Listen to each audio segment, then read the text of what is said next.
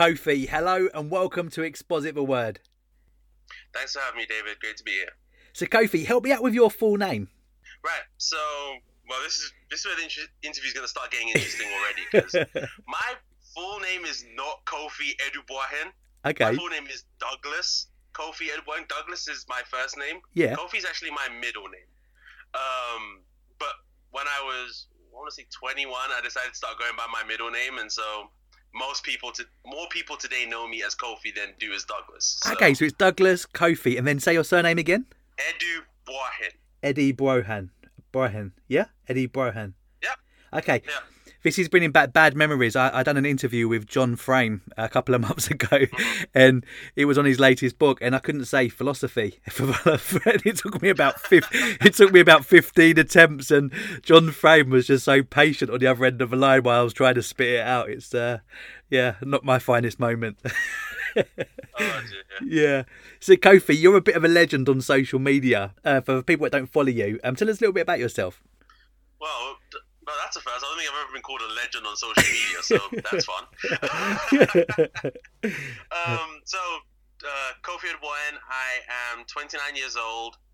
Um, for those who are listening, if you hear an accent, it's because I'm originally from London. Yeah. Uh, born and re- born and raised in London. Moved to the U S in two thousand seventeen when I got married. Uh, married to Laura. Um, we have a son on the way. Yeah. Uh, little Gareth, be, Lord willing, will arrive sometime in May. Yeah. So, yeah, that's my life. And uh, ministry-wise, I'm on the church planting team for a church plant here in Southern Oregon. That's awesome, man. So with your accent, I can imagine that you're very popular in America, right? Because um, our American brothers and sisters, they love the English accent. Uh, the, when I first got here, the amount of times I get people say, "Oh my God, I love your accent." It's like, okay, um, thank you, I guess. I appreciate it. See, because because you know accents, you, you obviously know that I'm South London and, and sound like a bit of a Cockney. Whereas when I speak to one of our brothers in America when I'm interviewing, they they think I sound like Hugh Grant. So I absolutely love it. I take I take those compliments all day long. But you obviously know different, Kofi, yeah. Right? Well, I mean, it's great to begin with, but when you've been here almost three years, after a while you're just like, okay guys, yes, I have an accent, let's move on. So the important questions: can you still get a nice cup of tea and a portion of chips when you want them? Um, cup of tea, yes, but that's only because I buy P G tips when I'm back in the U K. So can do that. Yeah. Fish and chips? Um, well, the nature of my diet being what it is now, I can't eat fish and chips anymore. Okay. Um, but yeah, actually, that's not too hard to find out here. There was a place when I did. Um, so my parents all live up in Washington, yeah, and they live not too far from the coast. There was a really great fish and chip place there. I was like, this is good. Yeah. Um, so it's it's possible to find it. Just go look a little hard. Uh, okay. So what diet are you on then, Kofi? Oh, I'm doing the whole keto diet. So ah, okay. Um, out goes potatoes. Out goes anything breaded, pretty much. So there goes fish and chips. Can you have the fish? I kind of, in, I could have the fish. I just have to be careful with what it's breaded in, but okay. In theory, I could have the fish. Yeah, yeah, sure. Okay, cool. So you used to blog at Fiery Logic, um, but I don't think you do that anymore, do you? No, I like to describe myself as being semi-retired from blogging. Okay. It's not because I don't enjoy writing. I really do. Yeah. It's just, I've got so many things going on. I just don't have the time to devote to it like I once did. You know, we'll see what happens with it. I mean, I'd, I'd love to pick up the pen and start writing again. We'll just have to see what happens with my life going forward. Yeah, yeah. So you mentioned that you're really busy. What sort of things are you up to? So, um, as I mentioned, we're involved in a church plant here in Southern Oregon. That's been going on for about almost nine months. Yeah. So I'm kind of the administrator for that. So doing a bunch of admin for that, plus this new business I've just started, plus um, seminary, which is kind of on hold at the moment just because of what's happening with the church plant situation, but planning on picking that up very soon. So between seminary and church plant and family and business, doesn't leave a lot of time. No. Yeah, you sound busy. Okay. And so if, I, if I'm right, your pastor um, is a graduate from Master's Seminary. Is that right? That's correct. Um, our pastor, Parker Ridden, is a Master's Seminary grad, did his Master of Divinity degree there, and then also stayed on to do a Doctor of Ministry degree there. Okay, awesome. And where are you studying at the moment, Kofi? Although it's on hold, whereabouts are you studying? Uh, so I'm studying with a school online called Forge Theological Seminary. Okay. Um, relatively new outfit, and you know their whole aim is to encourage you know being in the local church while you're getting the education. Yeah. So you get your education online, and then obviously you're serving in the local church, and the aim is that it's the local church that will ultimately affirm and receive the ministry of their graduates. So it's that's something I'm very passionate about, which is pastoral training, being in the local church, um, not disconnected from it. And that's not to say that all seminaries are disconnected from it, not at all, but yeah. That's something I'm personally passionate about, which is what drew me to studying with uh, Forge. Okay, cool. So take us back to the start. How did you first become a Christian? So I was actually born in a Christian family. Uh, my dad is a Pentecostal pastor, so I know we'll talk about that later, I'm sure. yeah, yeah. Um, so my dad's a pastor. So I grew up around, you know, God, Jesus, the Bible, the Holy Spirit, definitely the Holy Spirit. And so um, growing up, you know, I had an awareness of those things, but the gospel was never really explicitly explained to me very much. Mm. And so I guess if you had, up until the age of about fourteen, if you kind of tapped me on the shoulder and said, "Oh, are you a Christian?" I would say, "Of course I am." And if you were to ask me why, I would have said, "Well, I go to church. Like, my dad's involved in ministry. Eventually becomes a pastor.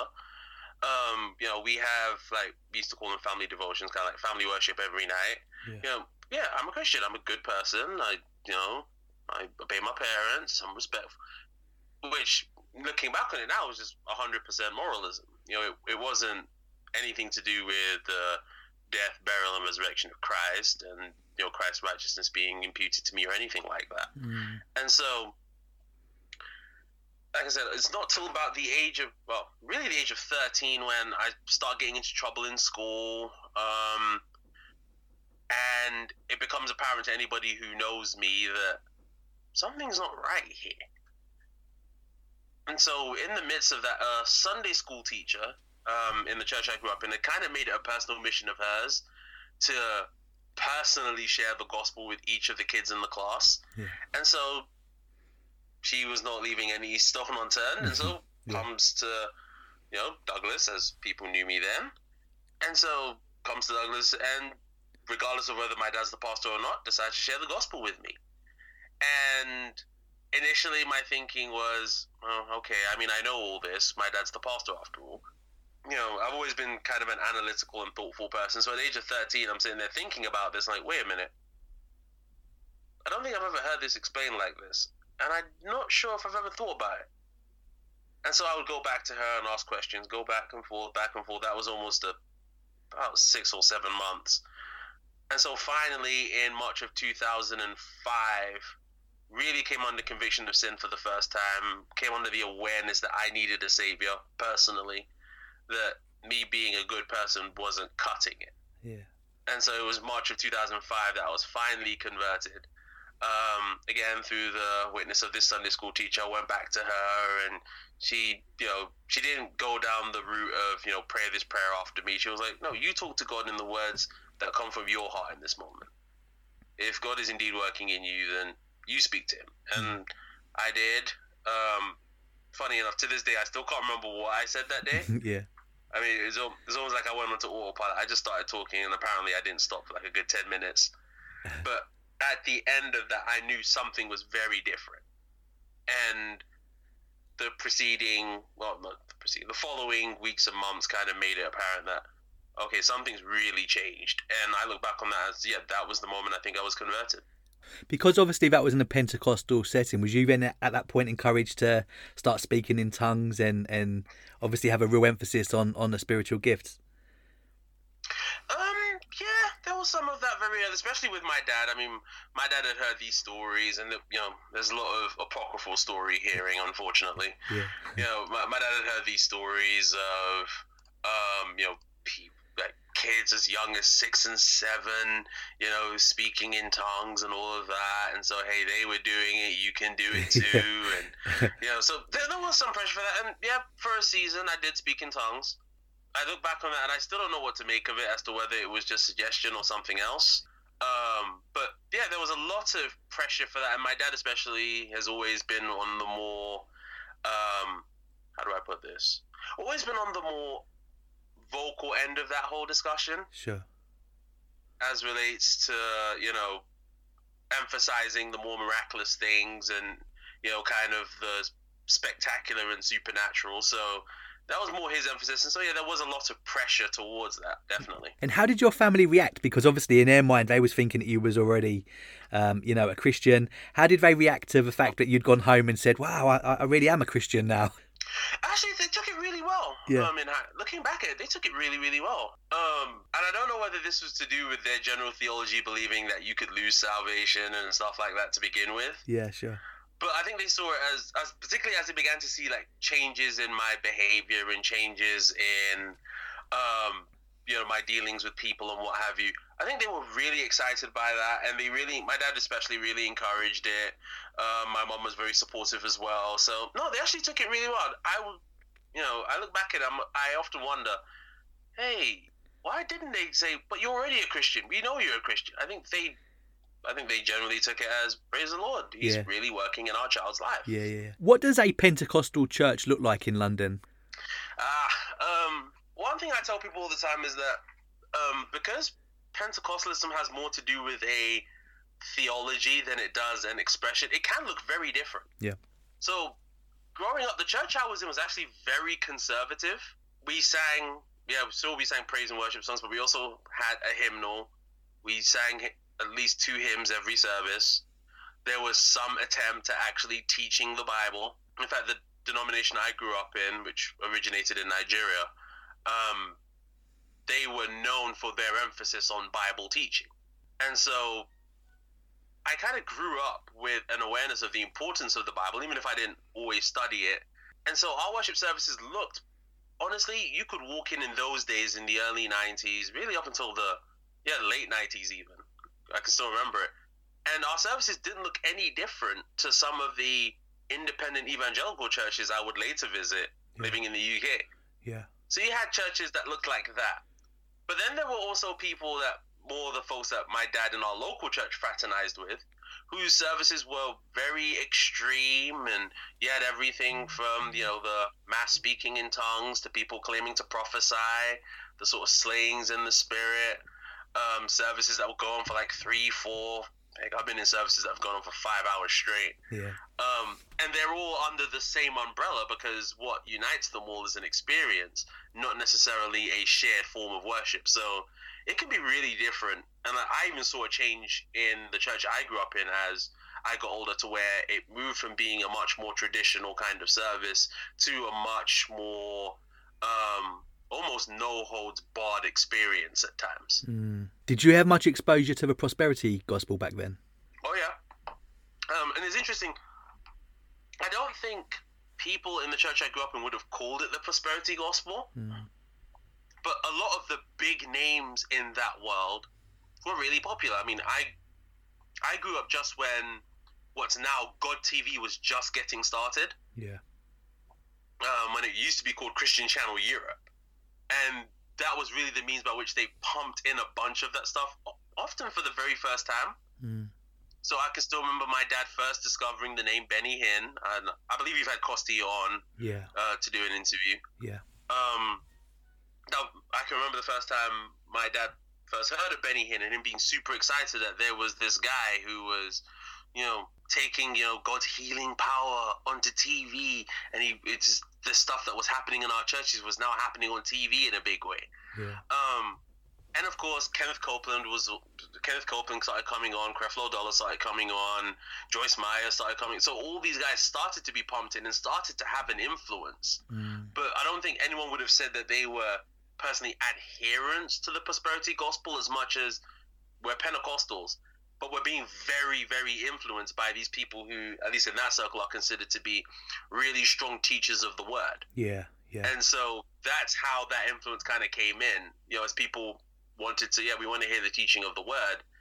And so, at least in the context I grew up in, that became the on-ramp for people getting into listening to the Kenneth Hagins and Kenneth Copelands and Oral Roberts and all these guys who are kind of mainstays in that world. Mm. Because of, obviously, like you said, it was being pumped into people's homes and people were probably reading their books offline at home. Did it mm-hmm. begin to change the pulpit? Did you start seeing the culture in the church, you know, swing towards prosperity in terms of how people used to pray and, and their expectation with the Holy Spirit? Do you see that change at all? Oh, yeah, absolutely. Um, so increasingly as I got older, you begin to hear more and more and more conversation about um, God wants you to prosper. And you have to bear in mind the context I came out of as well. So I'm a... I am the second generation on from people who who immigrated to the United Kingdom or to Europe or to America. Mm. So my parents are, well, my mom was actually born in Scotland. That's a long story. Um, but they're both essentially from Ghana, both born and raised in, well, not born, but both raised in Ghana, yeah. and then emigrated to the U K. So we're now, they're the first generation who've emigrated over, and now we're the kids who are the second generation. Mm. For my parents' generation, their emigration to the U K in particular was very difficult. They worked multiple jobs to be able to survive. Often they're working as, you know, in the U S they use the phrase undocumented workers. That's what they were, mm. um, by and large. Thankfully, my mom wasn't, because she was born in Scotland. My dad was, so I had to work multiple jobs. And they had a really rough go of it, especially financially. Mm. So when you preach this message that says, well, God desires for you to prosper, yeah. God desires for you to be healthy and wealthy, then you preach it to that audience who've been through so much, they latch onto it yeah. because it's hope. Yeah. And so what I began to see happen was more emphasis on God wanting to prosper us, more emphasis on money in our preaching, more emphasis on, you know, health and wealth. And though they didn't bring in all the theology that came with the Word of Faith movement and those guys, the prosperity piece and the healing piece really became essential parts of the message. And I began to watch that shift happen over time to where, so I grew up in what's considered the Holiness Pentecostal tradition. Mm-hmm. And so we often emphasize holiness of life, sanctification, as they understood it.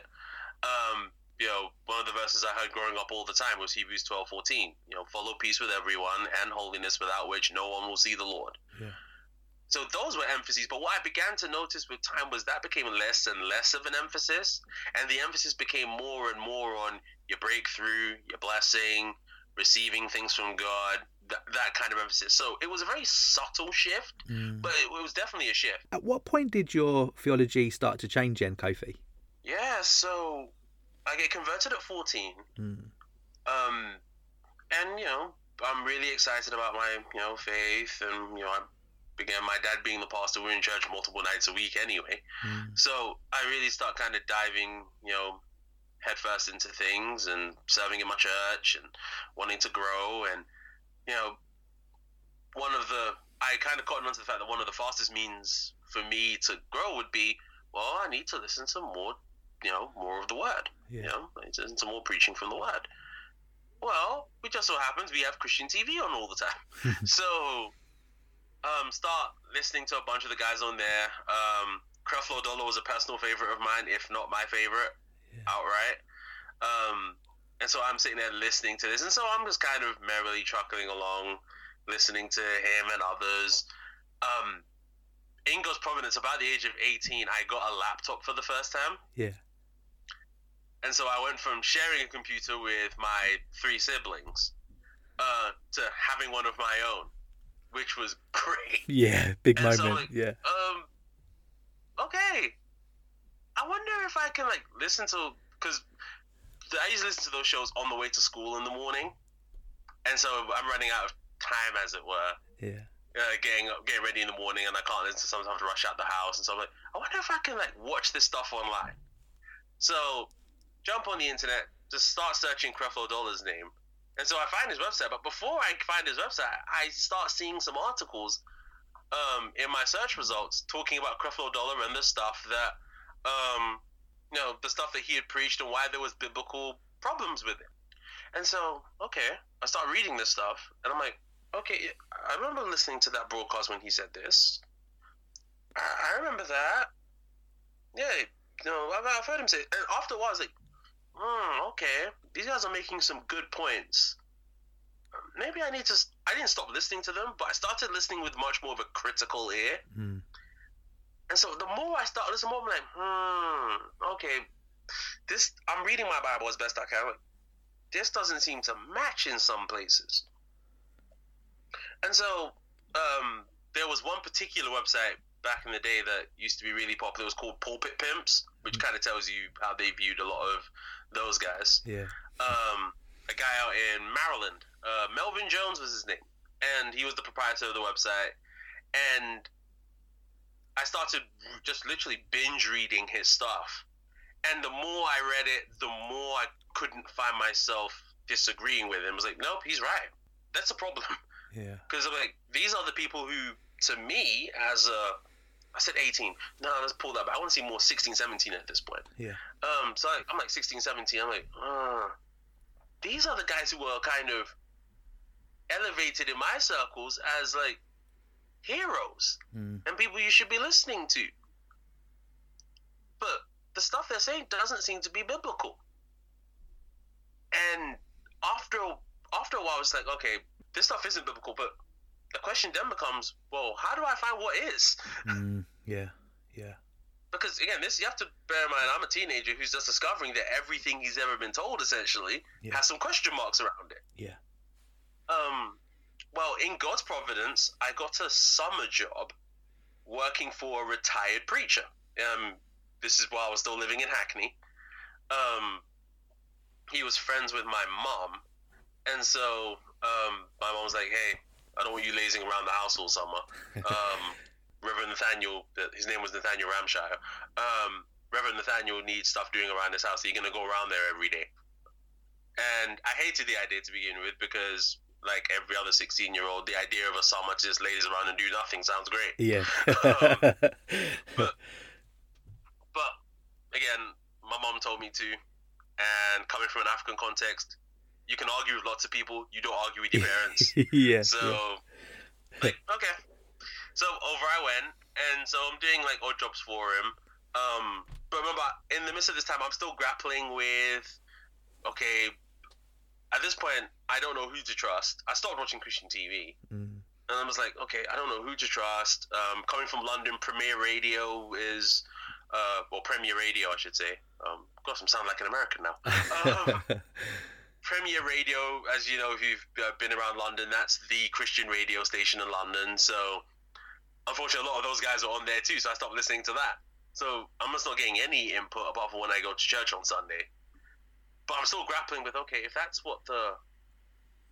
If that's not what the Bible teaches, but this is all the stuff that's around, what does the Bible teach? And I didn't know where to start. Yeah. Um. So, I... go and work for this retired preacher. Bear in mind, he's like in his eighties at this point. Mm. So there was a lot to do around the house. But I noticed one day that, you know, as I'm working on, he's sitting in his sort of living area. Um, and he's just got his Bible and, you know, a piece, of, some like a notebook, you know, so some paper. And he's just making some notes and studying. And so I was like, oh, right, yeah, he's a preacher. I guess I could ask him, um, firstly, what does he believe? Yeah. And secondly, maybe I can ask him some of these questions I'm grappling with. So one day I go over there to do my errands with him and what have you. And so one day I was like, um, sir, if I'm not, if I'm bothering you, please tell me to go away. But can I ask you a couple of questions? And he said, um, of course you can. I was like, okay, sir, what do you think about the so-called prosperity gospel? Um, and I kind of saw a look in his eye like, oh, this could be interesting. yeah. And so he said, um, he was like, how long do you have? First I was like, okay, someone else is thinking about this stuff. Okay. Yeah. This is good. I was like, um, well, can I finish up this job and then we can sit down and talk if that's okay? He's like, absolutely. And so he sits me down and he says, I don't believe that's the gospel at all. I think that's actually a total, I think the phrase he used at the time was, it was a total subversion of the gospel message. Mm. I was like, oh, okay. Um, would you like to expand on that answer? And so he just, I think the first thing that kind of grabbed me was he just confidently took his Bible and just started walking me through passage after passage after passage. And I think that what impressed me was, one, just his facility with his Bible. He knew his Bible well. Yeah. And he knew how to answer me.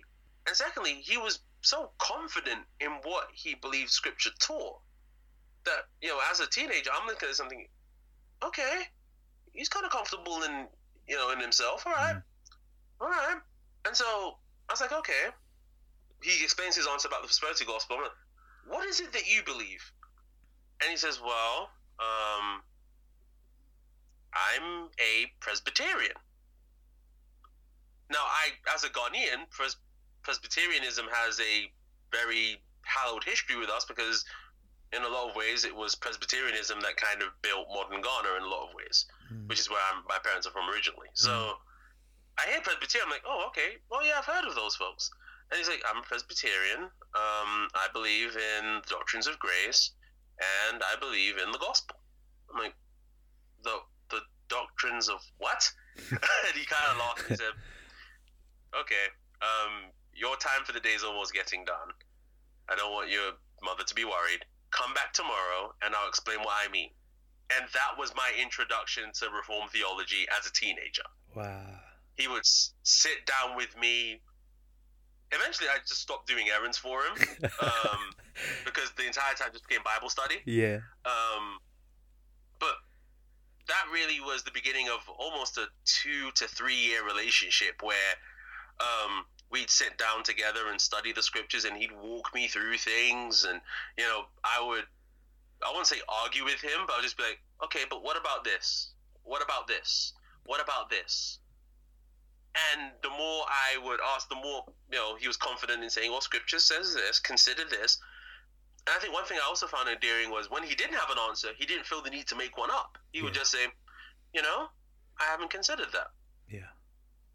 Um, let me go and study that and I'll get back to you. So there was a humility there married with this biblical knowledge. And so he starts, and he started really with the basics, started walking me through, you know, why we believe the Bible is the word of God. And I had never given any thought to it. I was just told it was, and I'd never thought about why. Yeah. Why the Bible is the word of God, why we can trust it, why it's sufficient. You know, I can still remember where we were in his house when he first told me about sola scriptura. Yeah. And just being like, whoa, I, I, I'd never, it makes so much sense, but I'd never thought of it like that. That, yeah, if the scriptures are God speaking to us, which I did believe, and God's word is perfect, then it's, of course it's sufficient. Of course it's enough. Yeah. But then I start realizing, oh, that means this thing about, like, for example, words of prophecy, that really can't work. Not if I hold these two things to be equally true. I'm like, hmm, okay. And so while he's kind of walking me through what I should believe, I'm starting to realize more and more and more, oh, I'm not where I was. Finally, I could put a word to it. I'm not where I was theologically. Yeah, yeah. Even a year ago. Yeah. And so I found myself becoming much more of a Reformed Christian. I didn't, he was very careful not to throw around too many labels and titles. Yeah.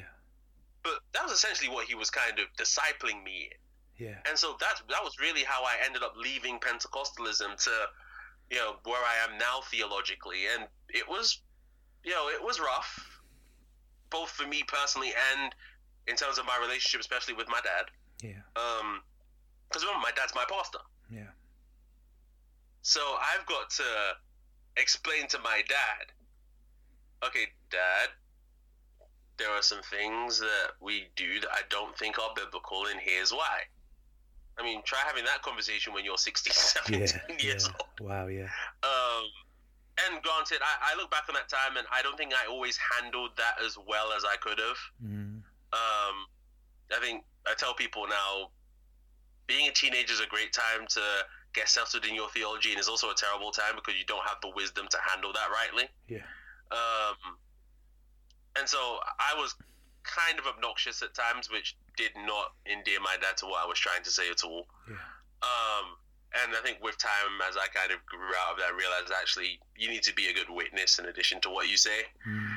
Um, that helped, and today my dad and I have a great relationship. But yeah, it was a really rough, I want to say, but there was a particular year and a half period where it was just very rough as, you know, I'm learning all these new things and I'm excited about what I'm learning, but it was more the implications of it for my own life personally and for my, you know, relationship involvement in my church. Eventually left my dad's church, which did not go over well. Yeah. Um, yeah.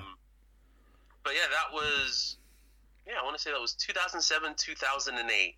And so, yeah, that was kind of how I ended up leaving Pentecostalism and landed pretty much where I am today.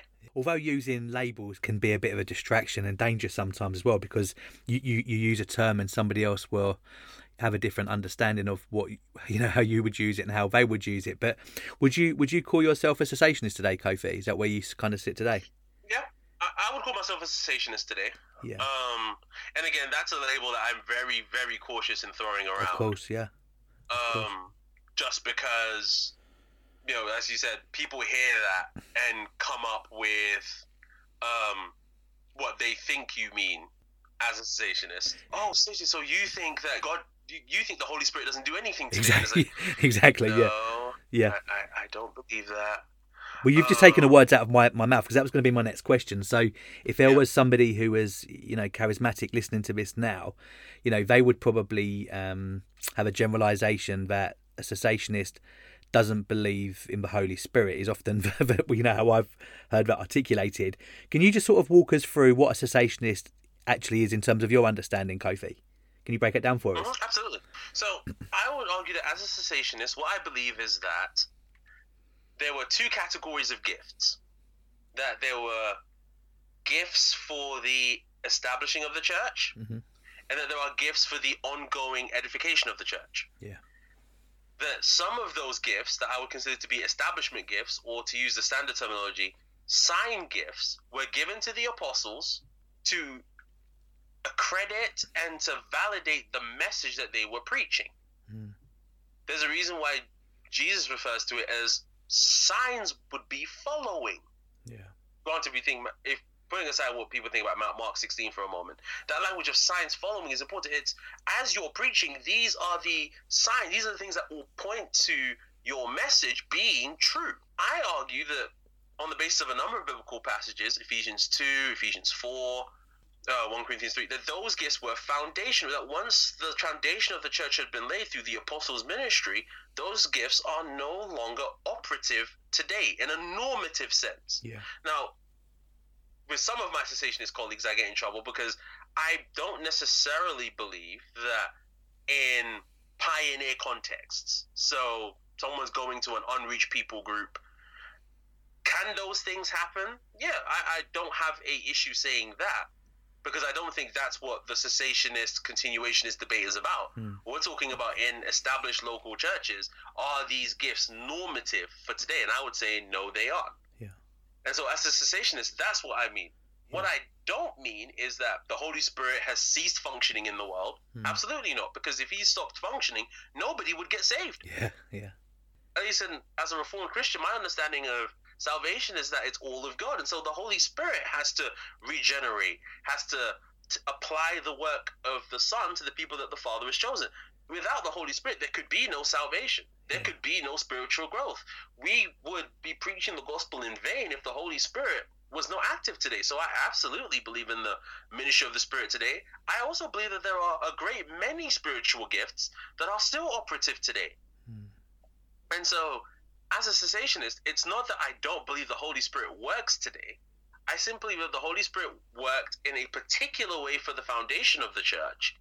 And that now that that foundation period has passed, the Holy Spirit is working in a different way with the church today. We we live in an age, especially with Twitter, and, and I know I know obviously you're very active on Twitter. We can so easily make secondary things become the main thing, right? And you know, you end up losing Absolutely. Fellowship over this.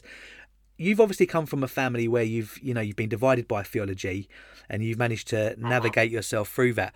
What kind of advice would you give to somebody who's going through a similar thing at the moment, Kofi? Oh man, um, I guess my first big piece of advice, I have to start here, mm. do not divorce your word from your witness. Mm. Do not become the person who has great theology and is a terrible human being. Mm-hmm. Mm. I look back on, you know, those years as a, you know, younger, as a younger man, and how I handled my relationship with my dad, and I do have a lot of regrets about that, because in my passion with all these things that I was learning and wanting to refute the errors, I was very unloving at times. Mm. I was very caustic. I already have a naturally sarcastic bent to me as a person. Mm-hmm. And so some of that really came to the fore.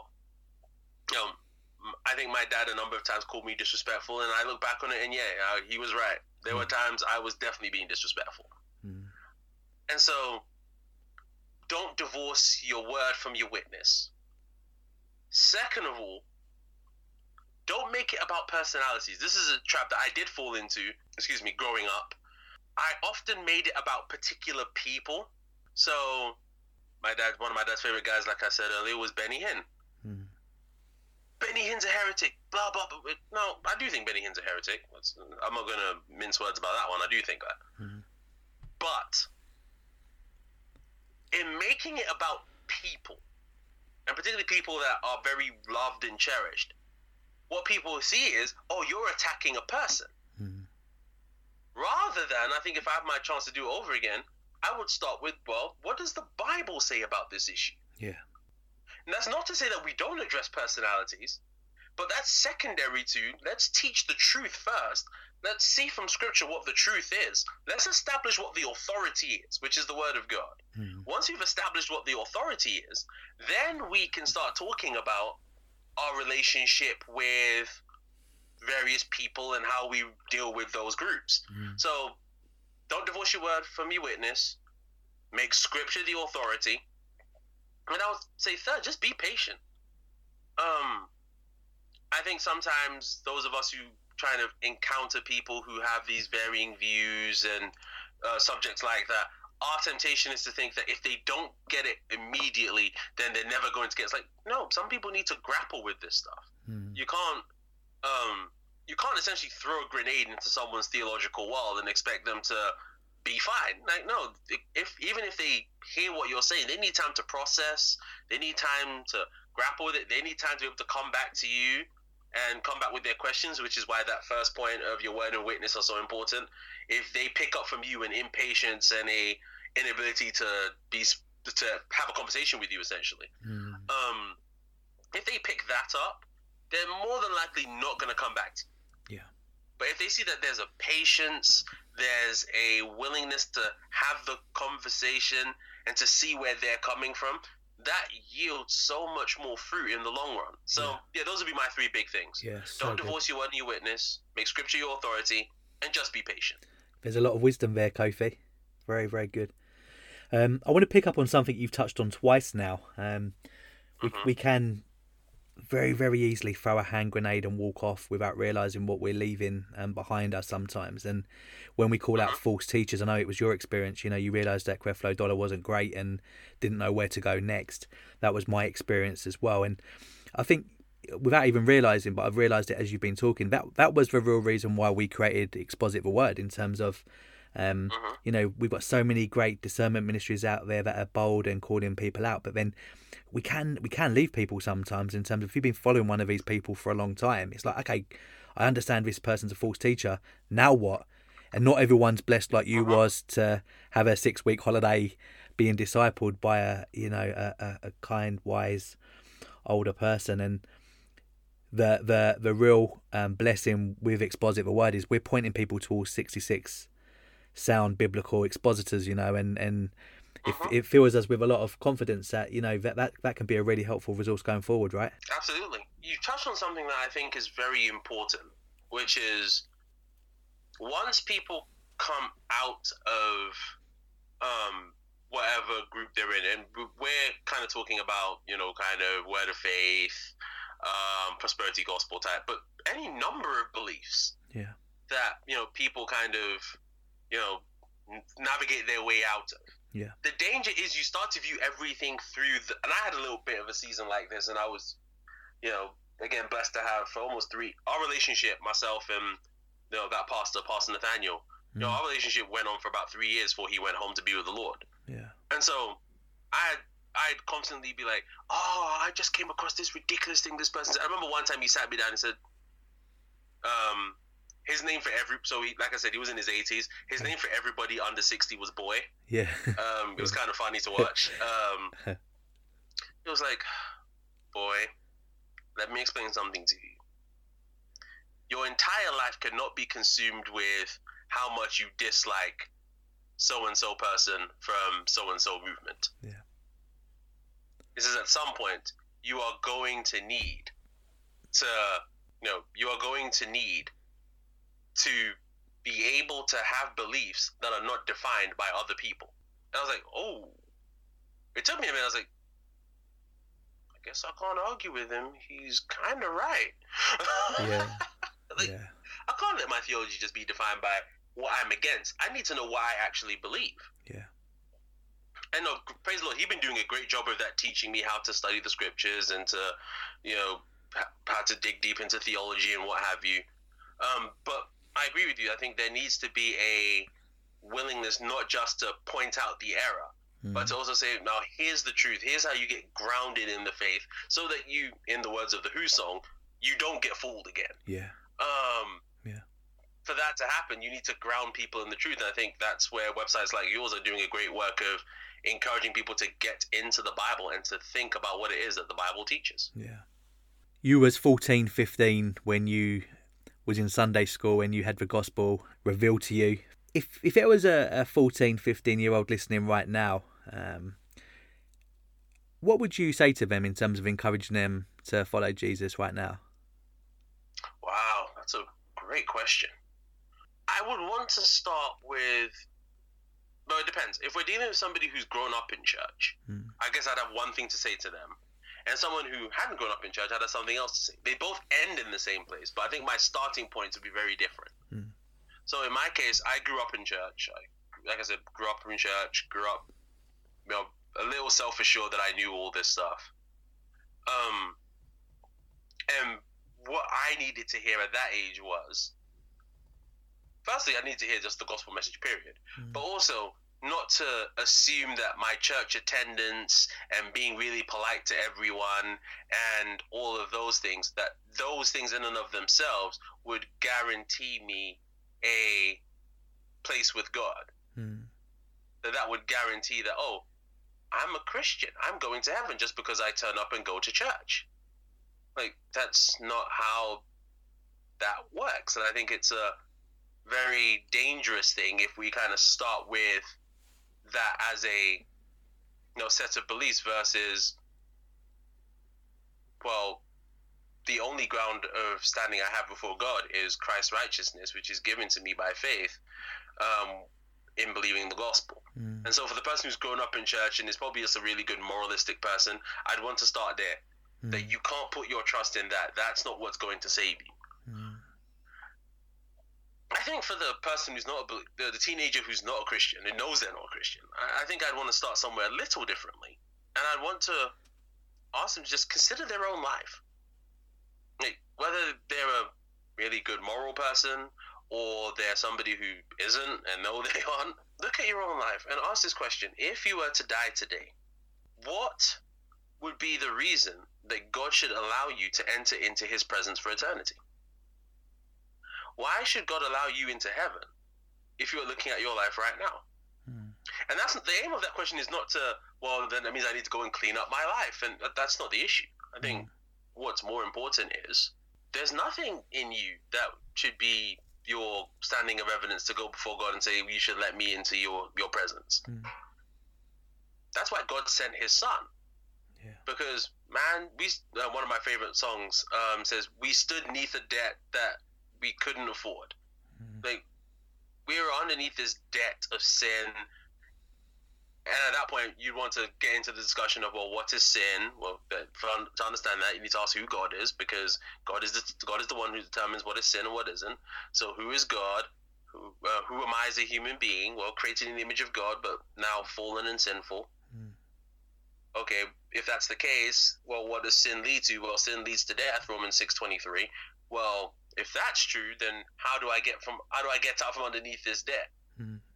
If the wages of sin is death, how do I get out from underneath that? Well, God sent his son Jesus Christ, who lived the life that we couldn't live and died a death that we rightly deserved, so that we would be freed from that penalty of sin that was hanging over us.